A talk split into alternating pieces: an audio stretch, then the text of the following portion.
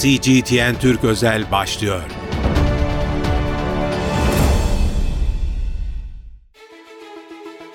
Değerli takipçilerimiz CGTN Türk Özel programına hoş geldiniz.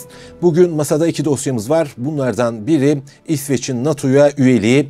Türkiye'de Türkiye Büyük Millet Meclisi'nde Dış İşleri Komisyonu'ndan geçti bu teklif. Peki bu bir sürpriz mi? Nereye varacak bu tartışmalar? Bunu ele alacağız. İkincisi ise artık kapanmayan bir yara olarak tanımlanabilir. İsrail'in katliamları ve Batı'nın verdiği destek, Batı'nın İsrail katliamlarına verdiği destek bir moral çöküntüsünü beraberinde getirecek mi? Tüm bu konuları Profesör Doktor Hasan Ünal'la birlikte ele alacağız. Sayın Ünal hoş geldiniz. Ederim. Başkent Ho- Üniversitesi. Evet, Başkent Üniversitesi'nden Profesör Doktor Hasan Ünal'la birlikteyiz. Değerli hocam, şimdi e, İsveç'in NATO üyeliğiyle başlamak istiyorum. Zira e, oldukça önemli bir nokta. E, mecliste tartışmalar devam ediyor. Siyasi partiler birbirine sert ifadelerle yükleniyor. Özellikle bu e, bildiri krizinin ardından. Ancak Türkiye Büyük Millet Meclisi Dışişleri Komisyonu'nda ise farklı bir tablo oluştu.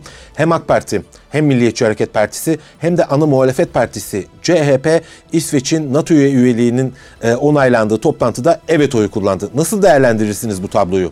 Şimdi bu onaylama bana sürpriz değil. Ee, birincisi şu, Cumhuriyet Halk Partisi ta işin başından beri mevcut hükümetin e, İsveç'in ve Finlandiya'nın NATO üyeliği ile ilgili olarak bir takım e, bu ülkelerden bir takım taleplerde bulunmasını doğru bulmadığını dış politika sözcüleri vasıtasıyla dile getiriyorlardı. Hatta onların tezlerine göre bu konular böyle ulu orta konuşulacak meseleler değil. Hele hele ben e, veto ederim falan diyerek e, üzerine gidilecek meseleler hiç değil idi. E, bunun yerine hemen bu onay süreci hızlandırılır, yapılır ama bu konulardaki hassasiyetlerimiz de karşı taraflara iletilirdi. Ee, böyle diyorlardı. Bu tabii e, bence tepeden, e, temelden yanlış bir politikaydı. Çünkü bugüne kadar Türkiye bu tür hassasiyetlerini NATO'daki ortaklarına ilettiğinde hiçbir karşılık alamamıştır. Evet. Ee, dolayısıyla efendim işte bu izah edilir karşı taraflara falan filan bence bu boş bir laftır. E, Milliyetçi Hareket Partisi ile AK Parti'nin pozisyonuna gelince bunların ikisinde ikisini hükümet ortağı olarak düşünürsek e, ortak tavır şuydu. E, bu iki ülkeden de Türkiye bir şeyler almalıydı, bir şeyler talep etmeliydi. Şimdi bu bir şeylerin ne olacağı ile ilgili konu iki noktada düğümlendi. Birisi resmi olarak İsveç ve Finlandiya'da bulunan PKK'lılarla ilgili talepler e, ve İsveç hükümetinin özellikle Suriye'deki YPG bölgesinde faaliyet gösteren terör örgütüne yaptığı maddi e, desteklerin kesilmesi, bunlarla ilgili politikalarını değiştirmesiydi. E, bunlar biliyorsunuz Haziran ayında 2022 yılında bir de mutabakata bağlandı, üçlü mutabakata. Bu üçlü mutabakat metni dikkatle okunduğunda bence Türkiye açısından gayet başarılı bir diplomati diplomasi egzersizi idi. Ee, şimdi buradaki konu e, şu, e, bunun burada bizim talep ettiklerimizin hepsi elde edilebildi mi? Hayır. E, ama hiçbir şey elde edilmedi de denemez. Ama Birincisi, mesela ee, Biden Erdoğan hocam izninizle. Biden Erdoğan görüşmesinin ardından şimdi Cumhurbaşkanı Erdoğan Macaristan dönüşü açıklamalarda bulundu. Orada mesela terör meselesine hiç değinmedi. Ee, F-16'lardan bahsedildi. Savunma sanayinden bahsedildi. Oysa kamuoyuna nasıl açıklanmıştı İsveç'in neden üye olamayacağı? Terör örgütüne verdiği destek üzerinden. Şimdi doğru ama bu desteği İsveç hükümeti büyük ölçüde kesmişe benziyor. Hmm. İsveç hükümeti Türkiye'ye PKK'ların ve FETÖ'cülerin iadesi konusunda yeterli adım atamadı. İsveç'in anayasal yapısından kaynaklanan ama eski hükümetin de, e, e, görevden ayrılması ve seçimlerde yeni hükümetin gelmesiyle birlikte bu süreç Türkiye'nin lehinde bir miktar daha hızlandı. İsveç bir defa şu noktaya gelmiş durumda. Yani İsveç'te bu PKK ve siyasal Kürtçü faaliyetleri bu denli başıboş bir şekilde bırakmak İsveç'in ulusal güvenliğiyle de uygun değil. Ee, bunlarla ilgili bir takım adımlar attıklarını biliyoruz. Ee, bir takım kanuni düzenlemeler yaptıklarını da biliyoruz. Hatta İsveç şu anda yapmadı ama mesela Danimarka Kur'an yakılmasını suç e, e, teşkil eden bir kanun da çıkardı. Yani bunlar çok böyle başıbozuk ülkeler durumundaydılar. E, ikincisi İsveç bu YPG ile ilişkilerini büyük ölçüde sınırladı. E, ama diyebilirsiniz ki zaten YPG'ye esas destek veren ülke Amerika. Kardeşim evet, yani. Evet, tabii tabii. Hani zaten destek yani. vermiş vermemişti. Şimdi Amerika ile ilişkiler e, işin bir tarafı buydu. Dolayısıyla burada bardağın tümünü boş görmek ya da yarısını boş görmek yerine yarısını dolu görmek bence daha doğru. Çünkü Türkiye ilk defa NATO üyeliğini böyle bir e, müzakere konusu haline getirdi. Veto kartını açıkça oynayabileceğini gösterdi. Bu yerinde bir şey.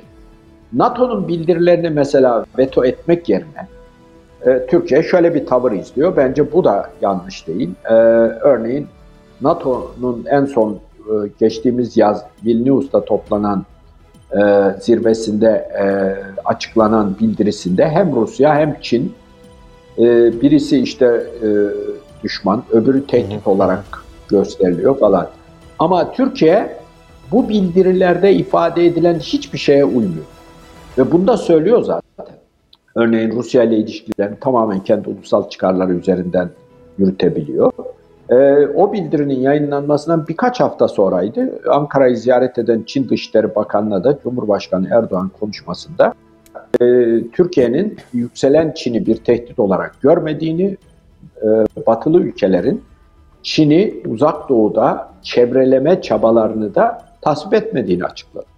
Yani o bildiriyle birebir e, tezat oluşturan bir tavırdı. Dolayısıyla Türkiye'nin mevcut tavrı bu açılardan bence yerinde karşı taraflara hatırlatmış durumda. Yani ha, denilebilir ki iyi de istediklerimizin hepsini almadık ki hocam yani alamazsınız zaten. Bir müzakere sürecinde istediklerinizin hepsini alamazsınız. Sonuçta süreç düğümlendi geldi F-16'ların satışına geldi. Hı. Ve benim anladığım kadarıyla şimdi Türkiye bu şeyi e, Türkiye Büyük Millet Meclisi Dışişleri Komisyonu'ndan geçirirken bu kararı Amerika Birleşik Devletleri yönetimi de kongreye bir mektup yazacak ve diyecek ki efendim ben böyle böyle bir satışa onay veriyorum. Kongrede zaten bir yandan Christmas tatili bir yandan yılbaşı tatili falan derken bu konuyu gündemine alamayacak. Kongrede özellikle Senato'da Türkiye'nin baş düşmanı olan Menendez'de görevden e, ayrıldığına göre e, bu konuyu orada ısrarla takip edecek de pek kimse yok. Dolayısıyla beklenen şu, Türkiye bu süreci genel kurula getirirken, genel kurula getirirken Amerika Birleşik Devletleri de e, kongrenin bu konuyu işte e, ilgili süre içinde ele almamasından dolayı satışı onayladığı e, noktasına gelerek bu satışı işte e, hem uçakların satışını hem de bu modernizasyon kitlerinin Türkiye'ye veriş, ya. verilmesini onaylayacak. Yani şöyle bir noktaya, noktaya şöyle şöyle bir noktaya mı geldik? Ver e, F-16'yı al İsveç'i NATO'nun içine. E, çünkü diğer türlü İsveç'in YPG'ye verdiği destek ya da iadeler söz konusu mesela kaç iade yapıldı bugüne kadar Türkiye'ye? Benim hatırladığım oradan bir kişi e, vardı. E, o da o da bunlarla pek alakalı değil. Değil. E, e, baktığım zaman işte bir Kürt Kızılayı diye bir şey varmış İsveç'te. O kapatılmış. Ama onun dışında böyle somut bir e, adım yok. E, biraz mesele e, İsveç sanki... gibi bir devlet açısından bunlar boş, e, çok hafif şeyler değil. Yani İsveç adeta bu siyasal Kürtçü faaliyetlerin PKK ve onun türevlerinin yuvası gibi. Bakın şimdi e, mesela Temmuz, İsveç Tem... Güvenlik Kuvvetleri biraz daha üzerine gidiyor konuların. Ha, şimdi Temmuz ayında e, Sayın Ural, Temmuz ayında e, MHP lideri Bahçeli anımsıyorum mecliste yaptığı konuşmada demişti ki e, Kandil neyse Stockholm'de odur ifadelerini kullanmıştı. E, ama diğer taraftan şimdi çok fazla vakit geçmedi. E, bir bakıyoruz e, İsveç'in attığı adımlar kendileri için e, önemli adımlar olabilir ama Türkiye için hani baby step, bebek adımları e, gibi. Biz biraz bu meseleyi zannediyorum e, askeri teknik mesele boyutuna indirgemiş olduk. Bil, bilmiyorum sizin fikriniz nedir? Yani bir Şimdi, öncelik sıralamamız biraz, değişti gibi geliyor bana. Katılır mısınız? Bence öncelik sıralaması da pek değişmişe benzemiyor. Şimdi birincisinde e, oradaki PKK faaliyetlerinin kısıtlanması ve teröre bulaşmış Türkiye'de aranan kişilerin iadesiydi. Hı hı. Şimdi o konuda birinci bölümünde bir takım e, Türkiye lehine düzenlemeler yapıldığı kesin. İkinci bölümde yani Türkiye'ye iade konusunda adımlar atılamadı. Ama bu gruplar, bu insanlar orada muhtemelen tir tir titriyorlar. Yani her an İsveç hükümeti başka bir tartışmanın içine girip e, işte Türkiye ile ilgili, NATO ile ilgili bir konudan dolayı bizi iade edebilir diye de korku içinde. Bu arada İsveç zaten şunu gördü. Bu konuda yaptıklarından dolayı İsveç yönetilemez hale geldi. Yani hatırlayalım İsveç Başbakanı orduyu sahaya indirmeye kalkıştı ya. Hatta indirdi bir ara. Yani İsveç güvenli bir devlet olmaktan çıktı dedi. Ha, bütün bunlardan dolayı İsveç'in zaten kendi kamu düzenliği düzeni açısından yapması gereken bir takım şeyler vardı. Bunlar sınırlı da olsa yapıldı. Öbür taraftan Türkiye açısından e, bu 40 F-16'nın e, Viper tipi 40 F-16'nın alınması önemliydi. Çünkü Yunanistan'la aramızdaki e, dengenin bozulmaması için buna ihtiyaç vardı. Bunu ben teknik oluyorum. Yani Türkiye milli muharip uçağını yaparken bir ara uçağa ihtiyaç duyuyorsa, bir ara uçağa ihtiyaç duyuyorsa o zaman bunları alması yerindeydi. İkincisi Türkiye'nin e, Hocam Yunanistan F-35 alıyor alan, ama. Valla F-35'ler elinde kalabilir. Onlar uçan tabut gibi ne olduğu belirsiz uçaklar, e, denenmemiş uçaklar. Ayrıca bizim elimizde de S-400'ler var. Dolayısıyla bunları karşılaştırırız. Bakalım e, el mi yanar, e, bey mi yanar hesabı. O, o yüzden e, onları karşılaştırırız. E, Fransa'dan Rafale'ler aldılar az sayıda.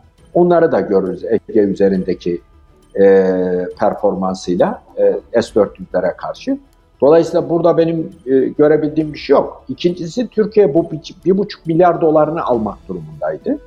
Onu da bu süreçte alacak anlaşılıyor. Dolayısıyla burada yapılanlar tümüyle sıfır bir baskıya boyun eğmek şeklinde değerlendirilemez. Ayrıca Türkiye'nin e, elindeki bütün kozlar da burada gitmiş olamaz. Çünkü bir sonraki aşamada bu ülkelerde silah konuşlandırılması, bilmem ne yapılması gündeme geldiğinde her zaman yine Türkiye veto kabiliyeti orada yerinde duruyor olacak. Dolayısıyla önemli olan kardeşim ben NATO üyesi olarak Washington ne derse onu yapan bir ülke değilim. Her e, onay verişimde ben konuyu kendi ulusal çıkarlarım açısından gözden geçiririm demiş oldu. Ama Cumhuriyet Halk Partisi zaten ilkesel olarak söz konusu NATO'ysa biz o, genişlemesine o, o. E, hiçbir şekilde tabii, karşı tabii. değiliz diyerek bu konuda onlar e, pratik bir adım beklemeden de biz zaten ilkesel olarak destekliyoruz. Ne olursa olsun, tabii, tabii, tabii. kim olursa olsun genişleyelim. anladım.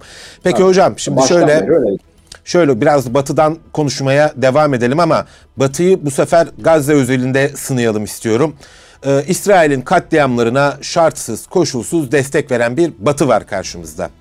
Cumhurbaşkanı Erdoğan diyor ki bir insanlık dramı yaşanıyor. Siz sessiz kalmaktasınız. Ee, sizin borcunuz olabilir ama bizim borcumuz yok diyor. Defalarca kez bunu söyledi. Şimdi tüm bu karanlık tablodan sonra insanlığın belki de en karanlık günlerinden e, birkaçından biriydi belki. Bu karanlık tabloya tanıklık ediyoruz. Batı nasıl olacaktı bu dosya kapandıktan sonra bütün dünyaya tekrar demokrasi, insan hakları dersi verebilecek? E, yıllardır iddia ettiği moral üstünlüğünü tekrar masaya koyabilecek mi Batı? Hayır, bence koyamayacak. Bu, bu, bu dükkan kapandı artık. Yani bol bol e, aldığı, sattığı bu moral e, değerler, etik değerler, devletleri istikrarlaştırmak için kullandığı kavramlar, değerler hepsi bence e, Gazze'de şu yıkılan binalarda öldürülen bebeklerin e, vücutlarında e, kayboldu gitti. Allah kahretsin demek lazım. E, yani düşünün ki böyle e, soykırımsal bir etnik temizlik yapılıyor, o katliamlar yapılıyor ve Batı dünyası kayıtsız şartsız bir şekilde başta Amerika olmak üzere e, bütün bu olup bitenlere destek veriyor. Ee, yani Allah'tan halklar var, insanlar var. Onlar e, ne, ne bu ya falan demeye başladılar. Yani zaten dünyanın batı dışındaki geri kalan kısmında halklar toptan buna karşıydılar. Çünkü İsrail'in bu konudaki sicili zaten çok çok çok bozuk. Şimdi bu defa yaptıkları ise hem kapsam olarak hem e, içerik olarak o kadar korkunç ki yani kabul edilebilir, daha doğrusu kabul edilebilir bir tarafı zaten yok da tevil edilebilir. Yani yorumlanabilir bir tarafı da kalmadı. E, o yüzden buradaki moral üstünlük Batı dünyası açısından tümden kaybedilmiş oldu. Şimdi bunun çok kutuplu bir dünya düzeninin başlangıcında kaybedilmiş olmasının Batı dünyasına çok ama çok ciddi bir bedeli olacak. Şimdi bu adamlar yani, Birleşmiş Milletler'de söz konusu Rusya ve Çin olunca parmak sallıyorlar. E, diğer ülkelerde demeyecek mi? Siz bir önce dönün kendinize bakın. Şimdi tartışmalı başlıklarda insanlara dersler vereceğinize ortada bir katliam var.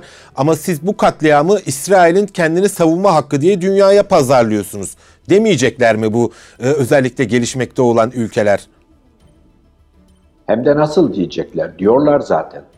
Zaten bakın Rusya'daki e, e, daha doğrusu Ukrayna'daki savaşın başlamasından bu yana Rusya'nın yıkılmayacağı, ekonomik olarak ayakta kalacağı, askeri olarak e, öyle e, üçüncü sınıf bir ülke olmadığı Batı dünyasında propaganda edildiği gibi ortaya çıktığı andan itibaren Afrikalı, e, Avrasya geniş kıtasındaki ülkeler e, ve e, e, Latin Amerika ülkeleri yani Batı dünyasının dışındaki bütün ülkeler hele hele o Afrikalı ülkeler muhataplarına batılı liderlerin nasıl saydırıyorlardı hatırlayalım.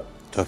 Yani onları nasıl eleştiriyorlardı. Şimdi bu saatten sonra düşünün yani Amerika'nın veya Avrupa ülkelerinin birisinin işte e, Afrikalı liderlerle görüşürken demokratikleşmeden, demokrasiden, bilmem neden bahsetmesini.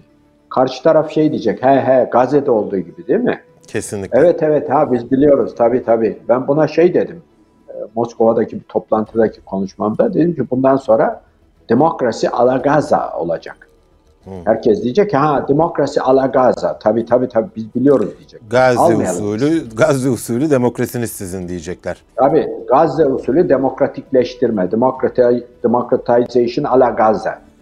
Yani e, yani millet artık bunları çok rahatlıkla söyleyebilecek ve bunun altından Batı dünyasının kolay kolay kalkabilmesi de pek mümkün görünüyor.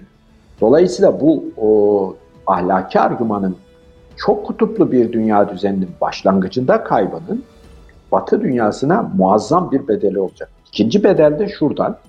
Şimdi zaten Ukrayna Savaşı'nın Batı dünyasının kaybettiği, büyük ölçüde belirgin hale geldiği bir zamanda patlak veren bu kriz ve bu krizle birlikte Orta Doğu'ya bir kez daha saplanıp kalan Amerika ve Batı dünyası Çin'in, Rusya'nın e, gayet memnun olduğu bir ortamı yaratıyorlar. Unutmayalım. Mesela Amerika'nın hiçbir zaman kazanamayacağı kesin olan bu Orta Doğu savaşlarına sürüklenmesi ki İsrail lobisi tarafından yapıldı büyük ölçüde. Çin'e 30 yıllık bir derlenip toparlanma zamanı sağladı. Ee, şeyin Putin'in Rusya'da iktidara gelmesiyle Amerika'nın 11 Eylül olaylarından sonra Afganistan'a girmesi e, büyük ölçüde e, aynı zamanlara denk geliyor. Dolayısıyla yani Amerika bu saçma sapan ve hiçbir zaman kazanamayacağı açık olan savaşlarla bütün e, kaynaklarını e, tamamen e, sokağa atarken, bütün kaynaklarını tümüyle boşa harcarken hem Rusya hem Çin bir sonraki aşamada Amerika ile ve Batı dünyasıyla girişecekleri ve askeri unsurları da içeren bir mücadelede e, mücadele için zaman kazandılar.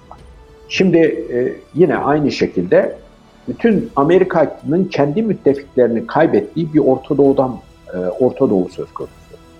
Amerika'nın dünya kamuoylarına bakamayacak kadar kirlendiği, rezil olduğu bir e, ahlaki e, argüman kaybı. Bütün bunları yan yana getirdiğinizde e, yani bu ne demek? Bu kriz aslında çok kutupluluğun daha hızlı yerleşmesine büyük oranda katkıda bulunmuş Kesinlikle. oluyor. Yani, yani maddi maddi gücü erozyona yani, uğruyordu zaten. Artık söylem gücünü de kaybetti diyorsunuz. Ama maddi, maddi gücünün erozyonu da hızlandı. Tabii. Şimdi e, şimdi siz İsrail'e destek vereceğim diye Ukrayna'dan desteğinizi çekiyorsunuz. Bilmem zaten Ukrayna'ya destek e şimdi İsrail verdiğiniz destek de size birçok başka maddi manevi kayıplar getiriyor. Bu işin içinden çıkamazsınız. Yani e, o Gazze'de katledilen bebekler e, Allah onlara e, e, cennet e, verir inşallah. O bebekler aslında daha adil bir dünya, bu azgın Amerika ve Amerika'yı tamamen avucunun içine almış olan o e, derin devletin belki de tabutuna bilgilerin takılma sürecini e, hızlandırmış oluyorlar. Evet. Hocam çok teşekkür ederiz değerli görüşleriniz için. Ben teşekkür ederim. Rica ederim. İyi yayınlar. Sağ olun. Değerli CGTN Türk takipçileri, özel yayınımızın sonuna geldik. Profesör Hasan Ünal'la birlikteydik Başkent Üniversitesi'nden. İki dosyayı ele aldık. İlki Türkiye'nin İsveç'in NATO üyeliğine verdiği destek. Daha doğrusu henüz meclise gelmedi ama Dışişleri Komisyonu'nda eller evet için kalktı. İkinci başlık ise Batı'nın söylem üstünlüğünü Gazze özelinde nasıl kaybettiğiydi. Bir başka CGTN Türk özel programında görüşmek ümidiyle. Hoşçakalın. CGTN Türk özel sona erdi.